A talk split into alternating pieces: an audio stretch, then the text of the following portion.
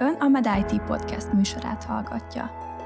MedIT, a digitális egészségügyről közérthetően.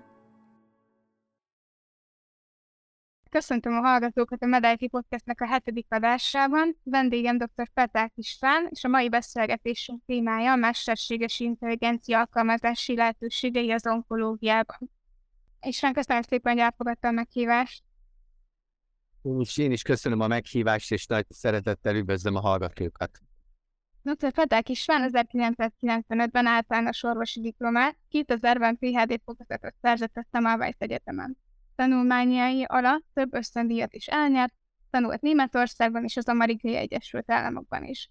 2004-től 2010-ig a Semmelweis Egyetem első számú patológiai és kísérleti rákutató intézetének, majd 2010-től az MTA patobiokémiai munkacsoportjának tudományos főmunkatársa. 2005-től 2015-ig a Racionális Hatóanyag Tervező Laboratórium Kooperációs Kutatóközpont tudományos igazgatója. 2006-tól a Magyar Biotechnológiai Szövetség Tudományos és Bioetikai Szakbizottságának elnöke. 2003-ban társulapítója a KPS Orvosi Biotechnológiai Kft-nek. 2012-től KPS Diagnosztikai ZRT tudományos igazgatója. 2012-ben megalapította a már említett az Oncompass Medicine ZRT-t, melynek 2016-ban vezérigazgatója is lett. A vállalat 2021-ben a jövő unikorn és a ígéretes startupoknak járó díjat is elnyerte. Kutatási területe a célzott daganat ellenes gyógyszerek hatásmechanizmusának vizsgálata és a személyre szabott alkalmazásukhoz szükséges molekuláris diagnosztikai módszerek és bioinformatika fejlesztése. Több mint 60 tudományos közlemény, többek közt a Nature Reviews Drug Discovery szerzője. Munkája úttörő módon hozzájárult a molekuláris orvostudományi kutatások gyakorlati hasznosításához a daganatos betegek személyre szabott kezelésében. Ennek elismeréséül 2012-ben Gábor Dénes díjban részesült. Jelenleg a Chicago Egyetem címzetes professzora és és ahogy szintén említettek, közel már egy éve megalapította a Genomate feltalálkozást is az Amerikai Egyesült Államokban. A, az egyetlen számszerű dolog, amit update kell, hogy 150 közleménynél járok a, a szemmel beszéltem könyvtára szerint, de hát ugye ez nagyon izgalmas dolog az én pályámban, hogy a, hogyan lehet egyesíteni a, a tudományt, a kutatást, a kutatói léted, és, és a, az orvoslást, ugye orvos is vagyok, és, egy, és, a, és, a, és a vállalkozói világot. Uh, ugye a, pár hónappal ezelőtt, amikor el, előadást tartottam a Chicago University of Illinois Egyetem farmakológiai karán, akkor ahogy fölvezetett a host, a meghívó, akkor pont ezzel kezdte, hogy én egy utazó vagyok, Úgyhogy nagyon szimbolikus is, hogy reptéről jelentkezem, egy utazó e, a három világ között, az orvosi, a tudományos és a vállalkozói világ, és igazából ez az egész szebelem onnan, onnan jött, hogy, a, hogy amikor még uh, 12 éves voltam, akkor kaptam egy szárazföldi teknőst, és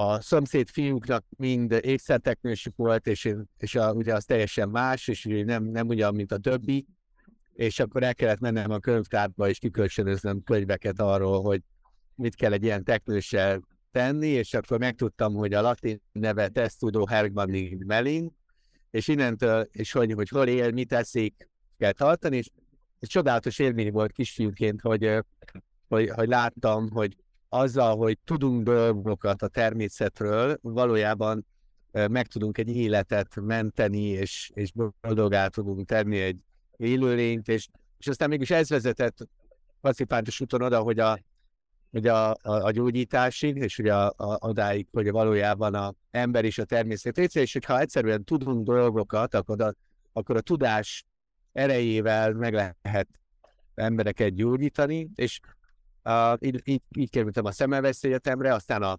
gyermekonkológiára és a, és a kutatói világba, de ugye óriási volt rajtam a nyomás, mert a gyerekek minden nap kérdezték, hogy megvan-e már a megoldás, és tulajdonképpen ennek a megszállottjává váltam, hogy uh, uh, megoldást találjunk a rák problémájára, és azon belül is azt az irányt követtem, követtem most már 28 éve, ami a teknősnél kezdődött, hogy próbáljuk meg megérteni, hogy mi romlott el, hogy miért alakult ki a daganat, és utána uh, próbáljunk ennek az ismeretre alapozva a megoldást találni.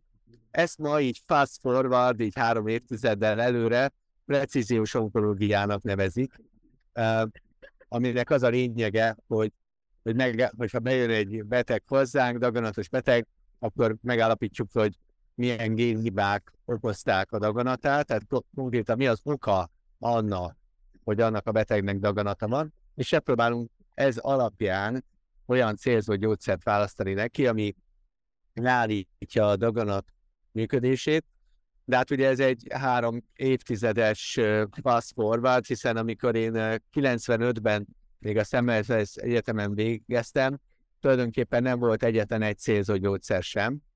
Ugye még a, a Human Genome projekt előtt vagyunk, tehát egy ilyen prehisztorikus körben, és akkor kezdtük el csak sejteni, hogy a daganas sejtek működését a molekuláris szinten meg lehet érteni, és ez alapján célzó gyógyszerekkel lehet esetleg majd őket gyógyítani.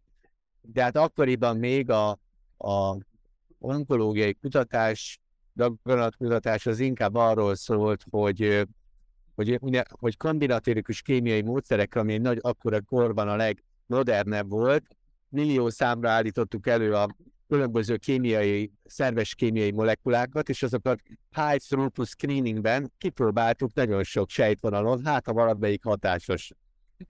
és, és az igazából teljesen véletlenszerűen, hát ha szerencsénk van, és akkor valamelyik leállítja a sejtosztódást, és abból gyógyszer lehet. Tehát ez az, tulajdonképpen ez egy empirikus módszer, ami utána a később a klinikai vizsgálatokban, a klinikai kutatásban is visszaköszön, hogy randomizált klinikai vizsgálatokkal bizony, kell bizonyítanunk, ugye az evidencia alapú orvoslás szabályai szerint a, azt, hogy az a hatóanyag az jobb, mint a placebo, vagy mint a másik. De és, és igazából nem kell értenünk a hatásmechanizmusát, csak azt kell tudnunk, hogy statisztikailag a betegek hány százalékánál hatásos, és tudnunk kell azt, hogy egy adott daganat típusban melyik hatóanyag a legnagyobb százalékban hatásos, és akkor így alakulnak ki a protokollok, hogy mit adunk először, másodikról a harmadiknak. Ugye maga a evidence-based medicine, ez ma már olyan, mint a Biblia, vagy ugye az alapvetés egy orvosnak, egy kutató orvosi világban, de érdekességnek mondom, hogy ez csak a 60-as években kezdődött el ennek az alkalmazása, és igazából 90-es években született ez a terminológia. Tehát ez egy új dolog, és egyáltalán biztos, hogy a legjobb megoldás, mert ugye tudjuk azt, hogy a, ez a statisztikai alapú elemzés nem biztos, hogy a helyes válaszokat adja minden esetben, mert ugye az a t-teszt, vagy az azok a statisztikai módszerek, amiket ezekben alkalmazunk, de elméletben ugye az a probléma vele, hogy az a hipotézisünk, hogy lehet homogén betegcsoportokat képezni mert csak akkor van ennek értelme, hogyha meg tudjuk mondani, hogy a mi betegünk melyik csoportba tartozik, és azon a csoporton, amiben a betegünkhöz hasonló betegek vannak, mi volt a leghatásosabb terápia. Ez ekkor működik. Ugye aztán kiderült, hogy sajnos ugye a daganatos betegségnél például, hogy az a molekuláris szinten rettenetesen heterogén. Tehát, hogy valójában az, ami tüneti szinten, ami egy duzzanat, ugye az a daganat, egységes betegségnek tűnt, kiderült, hogy, a, hogy valójában egy, egy nagyon sokszínű betegség, és a látszólag egyforma betegek valójában nem egyformák, tehát a tüdőrákos, két tüdőrákos betegnek a tüdőrákja az, az teljesen más betegség a molekulák szintjén. Említette, hogy uh, itt a génhibákat keresik, és azt, hogy mi romlott el tulajdonképpen, és hogyha jól tudom, akkor egy betegséget, akár több géhiba is okozhat, és azoknak a kombinációja. És egy picit akkor el tudom magyarázni, hogy mi is a különbség azoknak a, azok között a betegek között, akiknek lehet, hogy ugyanaz a betegsége van, hasonló, teljesen hasonló tünetei, de mégis, ugye, ahogy, ahogy a molekuláris szinten más az oka. Igen.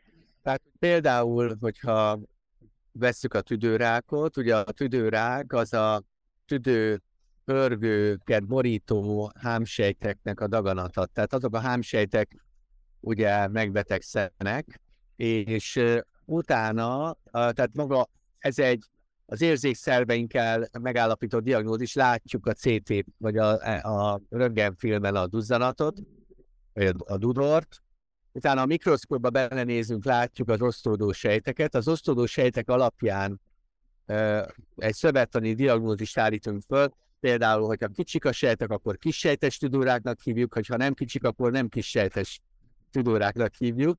Ez nem vicc, ez a non-small cell lung cancer, és azon belül is, hogyha a sejtek egymásra rétegezetten helyezkednek el, akkor laphámráknak hívjuk, hogyha ilyen, ilyen csoportokat alkotnak, akkor mirigyhámnak, adenokarcinómának.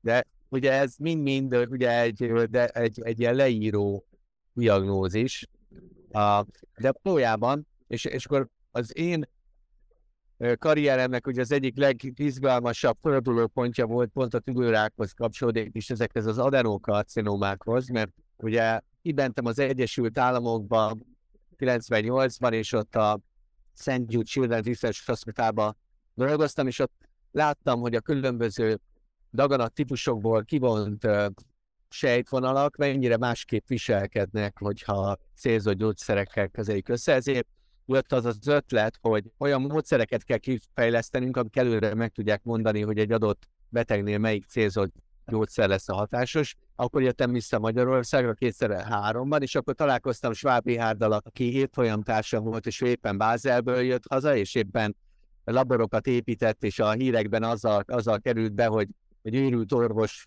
tiltivel veri át a falakat a MÁV kórházban, mert labort akar építeni, labort, és akkor gondoltam, hogy ez egy, nekem meg kell őt ismernem, és, és akkor így jöttem vissza az Egyesült Államokból, és találkoztam Kéri Györgyel, aki pedig a, a célzott uh, gyógyszerkutatásnak a nemzetközi uh, vezetője volt, a uh, Genentech amerikai cégnek, uh, legendás cégnek a tanácsadója, és együtt dolgozott azzal az Axel Urikkal, aki Kaliforniában éppen akkor fejlesztette ki a, a világ első célzott gyógyszerét, és akkor elhatároztuk, hogy ha ő célzott gyógyszerekkel foglalkozik, és amellett, hogy fantasztikus, nemzetközi írő professzor, Széchenyi díjas professzor, mellette van egy olyan startup biotech cége, ami ilyen gyógyszermolekulákat állít elő, akkor nekünk meg legyen egy olyan startup cégünk, ami a, azokat a diagnosztikai módszereket fejleszti, amik megmondják, hogy melyik gyógyszer lesz hatásos. És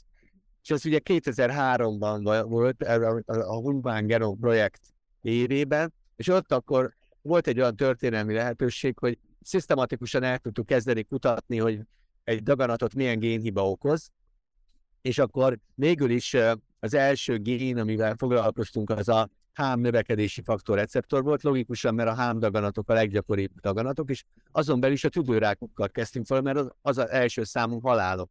És akkor éppen egy gyógyszergyárnak volt egy kis molekulája, ami gátolta ezt a hámsejt növekedési faktort, és mivel azt gondolták, hogy a tüdődaganat az, az a tüdőhámból ered, ezért logikusan egy tüdőhám növekedését serkentő gén, illetve annak a protein termékét gátló hatóanyag az egy blockbuster lesz.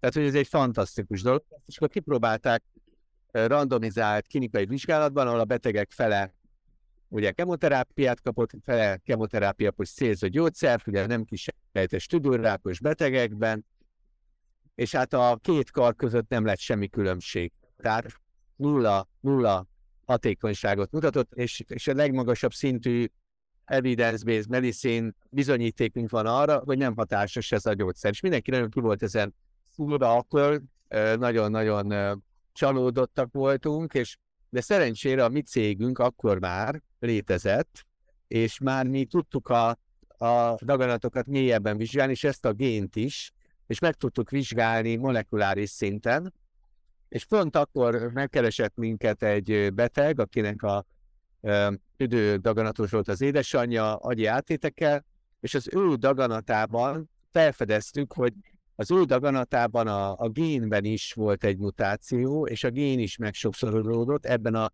ebben a hám növekedési faktor gén. Tehát nem csak jelen volt, hanem hibás volt. És kértünk egyedi engedélyt arra, hogy ennek a gyógyszer, eztnek a betegnek mégis adjuk ezt a gyógyszert. Nagyon nehéz volt megszerezni, hiszen legmagasabb szintű statisztikai bizonyíték volt arra, hogy nem hatásos a gyógyszer. Mi mégis azt mondtuk, hogy de lehet, hogy ő egy kivétel, e, és hát ugye valószínűleg nem, nem beszélgetnénk itt, ha nem az történt volna, ami történt, hogy a beteg fantasztikusan reagált el a gyógyszer, és eltűnt a daganata, a agyi áttétek is, és utána több mint öt évig élt, és végül nem daganatban halt meg. És utána mi ezt le is közöltük, mint a, a, a, a, a, molek, a tüdődaganatok első molekuláris célpont alapú sikeres kezelése az amerikai onkológusok szaklapjában. És a utólag kiderült, hogy valójában ez a mutáció a tudódaganatoknak kb. 5%-ába fordul elő. Tehát azért nem volt a tehát látszólag egységes betegség, a nem kisejtes tudórák, az valójában molekuláris szinten különböző génhibák miatt jön létre, de a, de a tünet, morfológia az ugyanaz. Tehát ezt úgy kell elképzelni, mint a, a tüdőgyulladás, hogy, hogy pörögünk, lázasak vagyunk, a röngenen van egy beszűrődés, de lehet ez COVID is, lehet ez egy, egy bakteriális tüdőgyulladás is, és, és, és többféle baktérium is okozhatja, nem csak egyféle, és de a tünet ugyanaz. És lázcsillapítót mindenképpen érdemes adni, de el akarjuk gyógyítani, akkor érdemes tudni, hogy mi, mi okozta ezeket a tüneteket. Ezt úgy kell elképzelni, hogy van a hámsejt, és a hámsejtet nek a növekedését ilyen növekedési faktor receptorok irányítják, és a, a receptorokat, amik ugye a növekedési hormonokra reagálnak, a sejtmaga nevezett jelátviteli fehérjék kötik össze, amik eljutatják a parancsot, amit a sejt kapott, hogy osztódjon vagy ne osztódjon, de ebbe több száz gén vesz részt, és végül is bárhol következik be egy hiba, a végeredmény ugyanaz lesz, hogy a sejtmag elkezd osztódni, mert nem tudja, hogy, hogy, hogy ez az információ hamis, amikor azonosítanak egy génhibát, akkor meg lehet azt állapítani, hogy az vele született génhiba, és csak későn jelentkeztek a tünetei, vagy későn fejlődött olyan szintre, amikor ez már tényleg problémát okoz, panaszt okoz, vagy az valóban egy élet folyamán kialakult génhiba, valamilyen elváltozás. Uh, igen, abszolút. Ez egy nagyon fontos kérdés. A legtöbb olyan génhiba, ami közvetlenül a daganatok kialakulásáért felelősek, azok szomatikusak, tehát az életünk során keletkeznek, osztódás közben, egy másolási hiba következtében. Vannak olyan gének, amik általában olyan gének, amik azért felelősek, hogy kijavítsák az életünk során keletkező hibákat. Ilyen nagyon híres a BRCA, vagy BRCA, egy-kettő, ami ben, hogyha vele született hiba van, akkor ugye megnő a hajlamunk arra, hogy ilyen génhibák jöjjenek létre az életünk során, amik végül is a daganatot okozzák. Tehát ezek az örökületes génhibák általában nem közvetlenül a daganatot okozó génekben van, hanem a, a javító enzimekben. De ezeknek is van most már terápiás következménye is, nem csak a a személyre szabott megelőzésben, hanem a terápiában is. De az, hogy egy génhiba veled született vagy szerzett, azt ugye molekuláris diagnosztikai módszerekkel meg tudjuk nézni.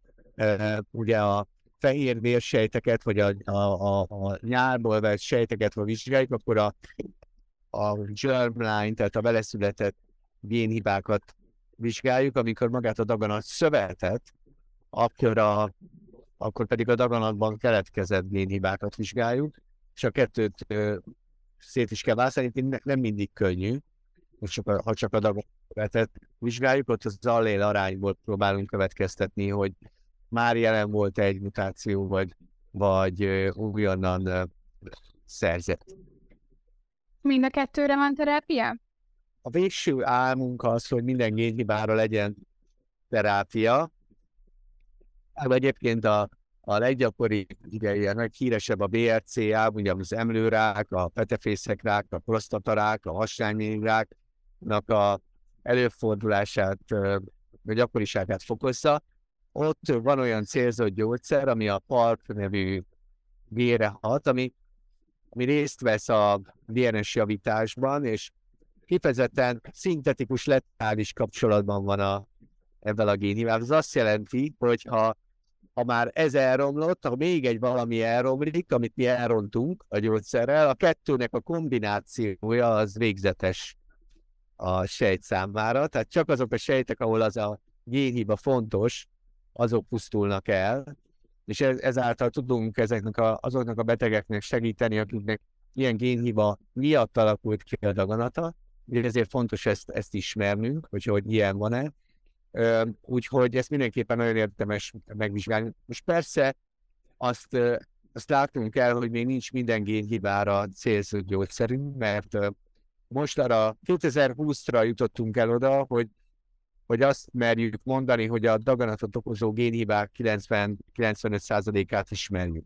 A, dagan, a betegek 95%-ában meg lehet mondani, hogy milyen génhiba okozta a daganatát, és ahogy mondta teljesen helyesen, most már azt is tudjuk, hogy egy daganatot egy génhiba kombináció okoz, 3, 4, 5, akár 8, 10 gén hibájának a kombinációja, úgy működnek együtt, úgy el kell elképzelni, mint hogyha hogy egy autó, hogy megállíthatatlan legyen, hogy egyrészt az, az kell, hogy a gázpedál beszoruljon, vagy a gázpumpa, el kell romolni a féknek, és még a kézi féknek is. Tehát minimum három hiba kell ahhoz, hogy mi elveszítsük az uralmat a, az autó fölött, és megállíthatatlan legyen. Ugyanígy a daganatban is a növekedés serkentő ö, gének hibája kombinálódik a növekedés leállító géneknek a hibájával, ö, és, ö, és a hibák fele az egy növekedés serkentő, a másik fele pedig a, a fékek romlanak el, tehát hogy funkcióvesztés történik. Mind a két fajta hibát egyébként ma már drivernek hívjuk, a driver gén hibáknak, ami hajtja a daganatot, és, és, és most ugye az a kérdés, hogy hogyan jutunk el oda, hogy minden daganatos betegnél annak ismeretében, hogy milyen génhiba kombináció okozta a daganatát, megmondjuk, hogy melyik célzó gyógyszer lesz a hatásos, és van -e erre célzó gyógyszer. Ha ma találkozunk egy ilyen beteggel, vagy ilyen diagnózissal, mi azt tudjuk mondani, hogy ugye van 185 célzott gyógyszer már forgalomban. Ugye az elmúlt évtizedeknek a gyógyszer kutatása volt, most évente 10 ilyen gyógyszer kifejlesztése történik legalább, és a gondot viszont az jelenti, hogy egy génben ugye többfajta mutáció lehet, és, a, és az meghatározhatja, hogy, hogy egy célzott gyógyszer hatásos lesz-e. Illetve a másik probléma az, hogy ugyanabban a daganatban hiába van egy, egy génhibára már gyógyszerünk, hogyha a, a többi génhiba, ami ugyanabban a sejtben van jelen, megakadályozza, hogy ez a gyógyszer hatásos legyen.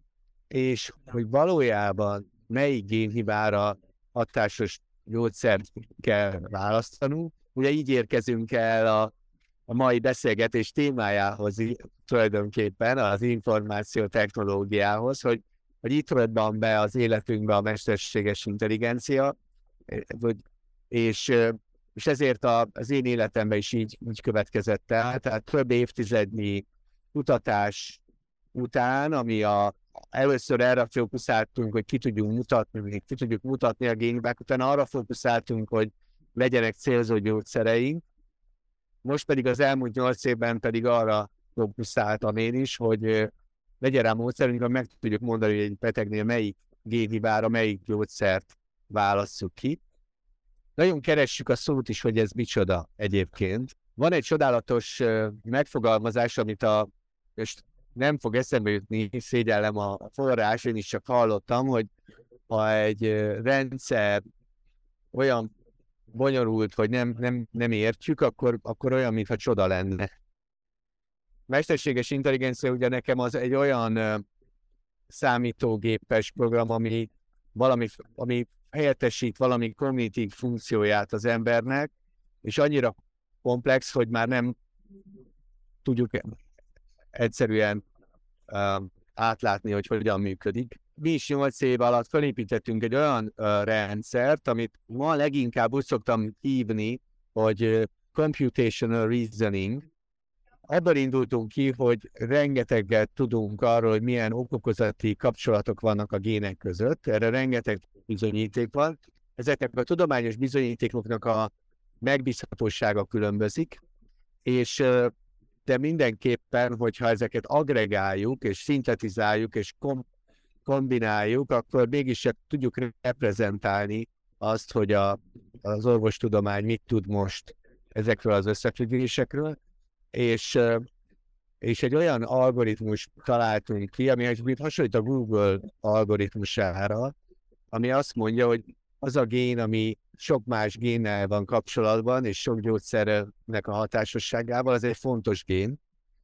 És, és valójában, amikor kikövetkeztetjük a, hogy melyik gyógyszert kellene alkalmazni, akkor azt számolja ki a modell, hogy, hogy, az adott, hogy az adott betegben milyen gyógyszerek hatnak a legnagyobb valószínűséggel olyan génekre, amik legnagyobb valószínűséggel vannak kapcsolatban azokkal a driver génekkel, amik a legnagyobb valószínűséggel a legfontosabbak, és így folyamatosan a, legfontosabb génhibákat legnagyobb valószínűséggel gátló gyógyszereket tudjuk javasolni, és maximalizálni az esélyt annak, hogy a legjobb gyógyszer választjuk ki a betegnek. Ugye itt valójában, ha most 32 ezer algoritmus fut le 20 ezer másodperc alatt, és számol ki egy ilyen prediktív matematikai szkór, amivel minden egyes gyógyszeres terápiás lehetőség sorba rakja, és ugye 2021-ben jelent meg az a közleményünk, peer-reviewed közleményünk a Nature Precision Oncology lapjában, amiben klinikai vizsgálati adatokon tudtuk azt megmondani, mutatni, hogy valójában a, az, az, a molekuláris tumorból által választott gyógyszerek közül azok, amik hatásosak voltak a klinikai vizsgálatban, azoknak magasabb volt a, ez a predictive score-ja. Tehát ez volt, én ezt úgy szoktam hívni ezt, ezt a vizsgálatot, mint ez volt a szingularitás pillanata.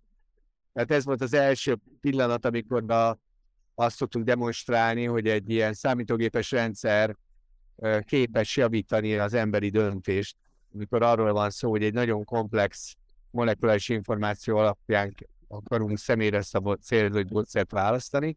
Úgyhogy most ezen azt gondoljuk, hogy ez alapvetően megváltoztathatja hogy a, a betegellátást, hiszen a, a fókuszba ez a szoftver, mint orvosi eszköz kerül, és valójában az új orvoslásban a, a számítógépek és az algoritmusok harcának a időszaka következik el, hiszen az lesz a fontos, hogy ki tudja algoritmusokat kifejleszteni, jobb szoftvereket kifejleszteni, amelyek egyre nagyobb eséllyel választják ki azt a gyógyszert, ami az adott betegnek hatásos. Tehát megváltozik, a, ez egy új orvosi eszköz osztályként jelenik meg, ugye a, a terápia mellett megjelennek a terápia tervező orvosi eszközök, szoftverek, mint orvosi eszközök, és az orvosnak azt kell majd tudnia, hogy az adott betegségben melyik szoftver a legjobb. Nem az, hogy melyik gyógyszer a legjobb, hanem, hanem a szoftver. És a, ezeknek a szoftvereknek a klinikai vizsgálata fog zajlani, meg, mert a, visszatérve a gyógyszerekre, a probléma az az, azért nem tudunk a jelenlegi módon tovább haladni, mert egyre ritkább és ritkább, de nagyobb számú géniba kombinációra kellene klinikai vizsgálatokat folytatnunk, kiszámoltam, hogy ahhoz, hogy az összes lehetséges géniba kombináció esetén meg tudjuk mondani, melyik a legjobb célzott gyógyszer klinikai vizsgálatok segítségével, ahhoz 14,4 millió évre lenne szükség. Tehát ez, ez így nem fog menni, teljesen out of the box megoldás kell, meg, meg kell egy új orvosi eszköz, a szoftver, és innentől a szoftvereket kell klinikai vizsgálatokban tesztelni és továbbfejleszteni, hogy hogy eljussunk tényleg a, a személyre szabad orvoslás álmáig. Ezek alapján ez a megoldás, ez az algoritmus egy ilyen nagyon erős kereső motor, úgymond, ami megtalálja azt a, azt a kihívást, ami, ami ténylegesen a betegséget okozza. De tegyük fel azt, hogy megtalálja ezt a kihívást nagyon gyorsan, és a megfelelő szoftvert sikerült alkalmazni, de mi történik akkor, hogyha erre még mindig nincsen célzott gyógyszer? Akkor ezt a, a gyógyszeripar utol tudja érni? Reméljük, tehát ez abszolút, hogy segítsünk a gyógyszeriparnak fölgyorsítani a kutatásokat, hiszen tudunk nekik abban segíteni, hogy beazonosítjuk azokat a betegeket, akiknek olyan génhiba kombinációjuk van, amiben egy bizonyos génre ható gyógyszer lenne a leghatásosabb, és akkor ők a gyógyszernél már tudják, hogy melyik génre érdemes gyógyszert fejleszteni, és mi és rögtön mi meg is találjuk ezt a, ezeket a betegeket a gyógyszerjárak számára, tehát nagyon csökkentjük a rizikójukat és az időt, ami nekünk kell, úgyhogy abban bízom, hogy föl tudjuk gyorsítani azt, hogy mindenkinek legyen gyógyszere. Ugye most jelen pillanatban ez fontos látni, hogy sokszor azzal segítünk a betegnek, hogy azt jelezzük előre, hogy a jelenleg elérhető gyógyszerek egyike sem lesz hatásos, mert ezzel meg, megóvjuk egy fölösleges kezeléstől, és kimutathatóan akár tovább is élhet azzal, hogy nem kap hatástalan kezelést. Tehát ez, ez nagyon-nagyon fontos. Egyébként a első orvosi alkalmazása is az jelenleg, hogy a lehetséges célzó gyógyszerek közül, amik törzsfélvezettek egy adott betegnek, melyiket ö, válaszza az orvos. Tehát ebben a döntésben tudunk segíteni, de a, a további cél az az, hogy hogy minden beteg a neki megfelelő célzó gyógyszert megkapja, de ez még több év kutatása, fejlesztése lesz, és együtt kell dolgozunk a gyógyszergyárakkal ahhoz, hogy, hogy minden betegnek ténylegesen legyen is olyan gyógyszer, amit a gép ajánlani tud. És ez a megoldás beilleszthető, integrálható az állami egészségügyi ellátásba, vagy ez még csak a IFT úton érhető el, akár nemzetközi szinten? Most, ami nagyon izgalmas fejlemény, hogy megjelent januárban a amerikai orvostársaság létrehozott egy olyan új tevékenységi kódot, ami azt mondja, hogy az orvos ilyen mesterséges intelligenciát vagy számítógépes eszközt használhat a személyre szabott célzott terápia választáshoz, és ezt egy önálló tevékenységi kódként ismerik el. Ez most január 1-én jelent meg. Ez azért nagyon fontos, mert ezeket a kódokat használják a biztosítók, amikor finanszíroznak egy eljárást. Ugye az Egyesült Államokban már maga a sokgénes vizsgálatokat már a Medicare is támogatja, a Medicaid, tehát általánosan elérhető a betegek számára.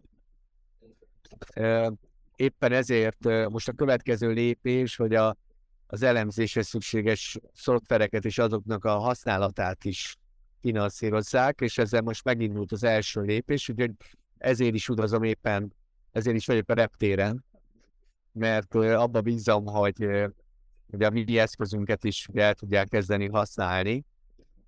Ugye azt látjuk, hogy, hogy Európa általában egy-másfél évtizeddel van lemaradva az új orvosi technológiák széleskörű alkalmazásában. Ez így van, tehát ebben nagyon sokat kell fejlődnünk Európában, Magyarországon is, hogy az innovációt, orvosi innovációt a, az a hozzáférést felgyorsítsuk, hogy a daganatos betegeknek ne kelljen ezért fizetnie, hiszen erre való biztosítás, és pont ebben az élethelyzetben a, a legtöbb segítségre szükségük, úgyhogy rengeteg harcoltam ezért. Most a molekuláris diagnosztika egyre inkább finanszírozottá vált az elmúlt évben, aminek nagyon örülök, de még nagyon sokat kellene ezen a térben is fejlődni, szerintem.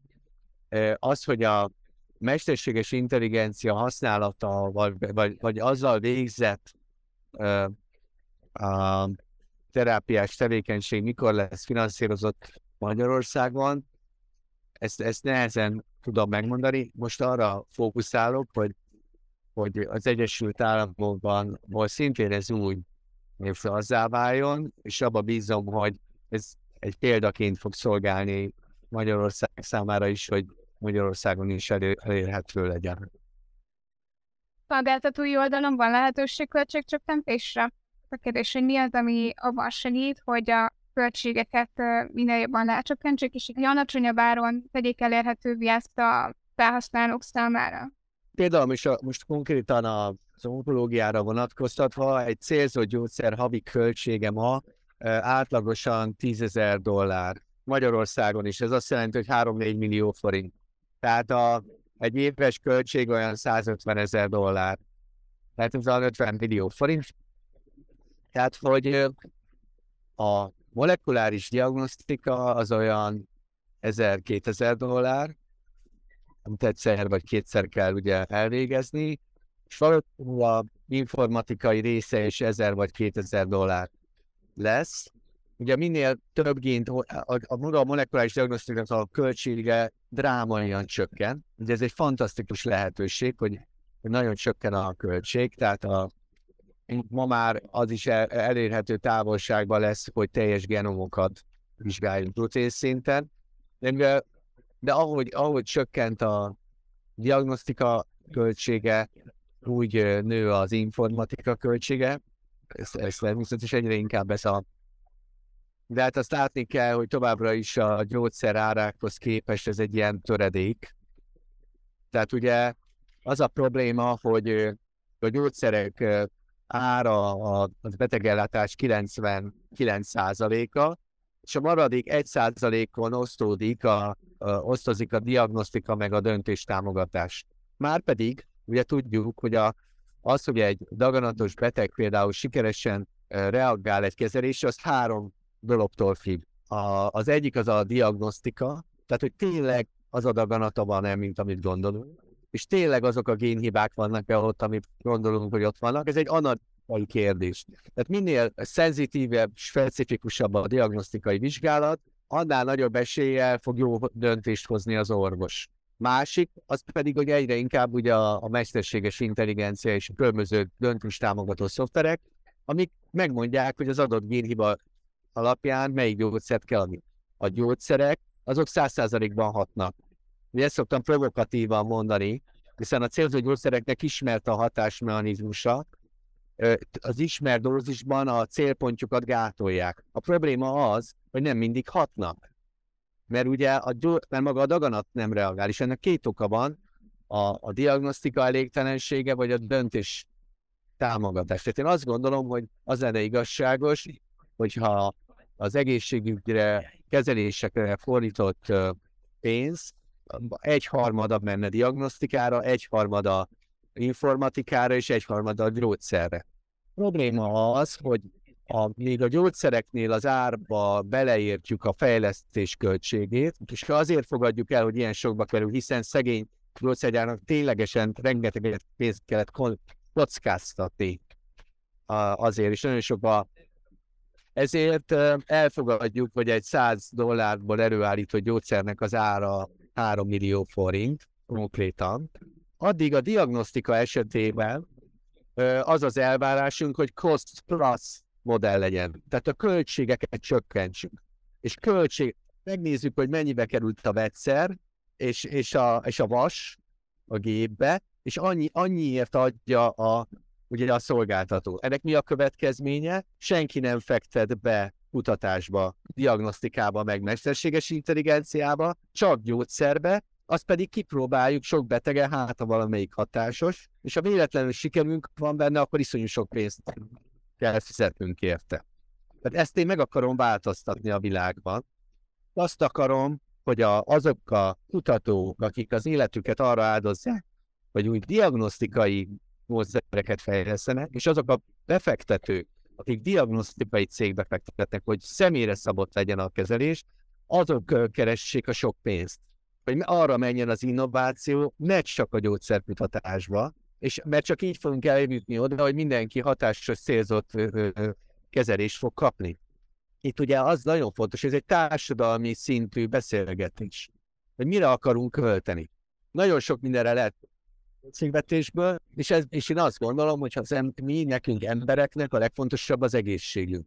A gyermekeinknek én egy három gyermek édesapja vagyok, ez a legfontosabb. Én ezért, szóval én, én látom ezt a, ezt a világot, ugye nekem befektetőim vannak, és három dologra kell figyelnem a befektetőknek, vissza kell adni a pénzét, hogy újra befektessenek, fizetést kell adnom minél többet olyan orvosoknak, molekuláris biológusoknak, akiknek, akik fantasztikus szakemberek és gyerekeik vannak, nekik is, nekik magas fizetést akarok adni, és olyan áron szeretném nyújtani a diagnosztikai szolgáltatást és a döntéstámogatást, ami, elér, ami megkifizethető a betegeknek, leginkább a biztosítójuknak. Ami azt az értéket hozza létre, ér. Tehát így működik jól. Csak, tehát, hogy azt, bocsánat, kicsit hosszan válaszoltam, de eléggé vehemens vagyok, mert én azt gondolom, hogy ez nagyon fontos érteni az összefüggéseket. Tehát az a probléma ma, hogy a, azok a költségek, amiket a biztosítók fizetnek, akár a Magyarországon a NEAP, azok láthatatlanok a beteg számára. Tehát ugye nem érzékelik, hogy miközben ők esetleg kifizetnek pár százezer forintot egy magánszolgáltatónak, közben az, az neaknak esetleg milliókat fizet ki a gyógyszerére, amit kapnak. És a, hát valójában, hogy hol kéne költséget csökkenteni, ez egy szakmai kérdés. Ez egy nagyon-nagyon komoly szakmai kérdés, amivel erre specializálódott szakemberek dolgoznak, a, ez a Health Technology Assessmentnek nevezik, tehát a, az, hogy mi, mi, mi egészségügyi közgazdaságtani kérdés, hogy mi a drága, és mi az olcsó. A, csak egy, egy pontosítás, az a Health Technology Assessment, tehát az egészségügyi technológiai értékelés, aminek az a feladata, hogy a az új megoldásokat, ami, ami kifejlesztésre került, legyen ez akár valamilyen orvosi eszköz, vagy műszer, vagy egy új gyógyszer, ezt befogadja a finanszírozásba, vagy sem. Ezt jól mondom? Tehát kiszámoljuk, hogy, a, hogy mennyi egészség nyerességgel jár, és mennyi költsége van, és a kettőnek a arányát nézik. Tehát azért, azért lehet több millió forintot kérni egy 100 dollárból előállítani szerint, mert a Health Technology Assessment során nem azt nézik, hogy mennyibe kerül előállítani egy gyógyszert, hanem hogy hány hónappal él tovább a beteg, és az mennyit ér az adott ország, és ez, ezt, ezt az ország lakosságának kell eldönteni, hogy mennyit ér egy ember élete egy hónapban. Ez nem triviális kérdés, és ez már nem orvosi kérdés, és nem tudományos. Én szerintem ezt nagyon fontos tisztán látni, hogy nekünk orvosoknak, kutatóknak, az a feladatunk, hogy egyre jobb megoldásokat fejleszünk ki a betegek számára, és ezek eljussanak a betegekhez. Bár én mindig gyerekkorom óta kutató szerettem volna lenni, valójában nem elégedtem meg azzal, hogy köz, tudományos közleményeim vigyenek, hanem azt szerettem volna, hogy ezek olyan orvosi technológiák lesznek, amik eljutnak a beteg, és látni akarom a betegeket, akik meggyógyulnak. És ezért lettem entrepreneur, founder. Ezeket a szavakat direkt mondom angolul, mert nem nagyon tudom lefordítani magyarra. Magyarországon ennek teljesen hiányzik a kultúrája, nem is ismerjük ezeket a szavakat. Korábban volt is erről egy beszélgetésünk, a második adásunkat pont erről szólt, hogy, hogy mennyire alacsony a vállalkozási és hogy hogyan tudunk ezen segíteni Magyarországon. Mert valóban teljesen különböző jelentése van ennek a a, a tengere meg óceán túl, mint, mint Magyarország. Ahol a, a Genomate Health van, tehát, hogy ott, ott ezer, ezer 20 startup indul minden évben, és az MIT hallgatói által alapított cégeknek az összértéke a világ negyedik gazdasága. De ott teljesen mást jelent ez. Tehát az, hogy valaki mer valami újat elkezdeni, az, az a legfantasztikusabb dolog. És hogy az egész ökoszisztéma úgy van kialakítva, hogy ezeket az embereket támogassák és bátorítsák. Azért veszek részt egy olyan munkacsoportba, amit úgy hívnak, hogy MIT REAP, ez a Regionális Entrepreneurship Acceleration Program, amiben a Magyarországról több szereplővel együtt veszünk ember részt, és a, a, a Magyar Nemzeti Bank, a Műszaki Egyetem a, és más résztvevőkkel és kiárunk az MIT-ra tanulni, hogy hogyan lehetne segíteni a magyar ökoszisztéma megváltoztatását, és hogy, és hogy segíteni Magyarországot, hogy fölgyorsuljon ez a fejlődés. És, a, a, és ebben a, az első, amit most legutóbbi megbeszélésünkön megállapítottunk, hogy valószínűleg már az általános iskolától el kell kezdeni, hogy ez megváltozzon a, már a, a kulturálisan a hozzáállás Magyarországon, és ez a vállalkozói szemlélet legyen. És úgyhogy ezzel nekem egy, ez is egy fontos dolog, szeretném segíteni ebben Magyarországot, de, de közben, mint orvos, a legfontosabb feladatom, hogy minél több beteghez eljusson a, a megoldás, és, és, és ne halljon meg percenként 20 ember daganatos megbetegedésben.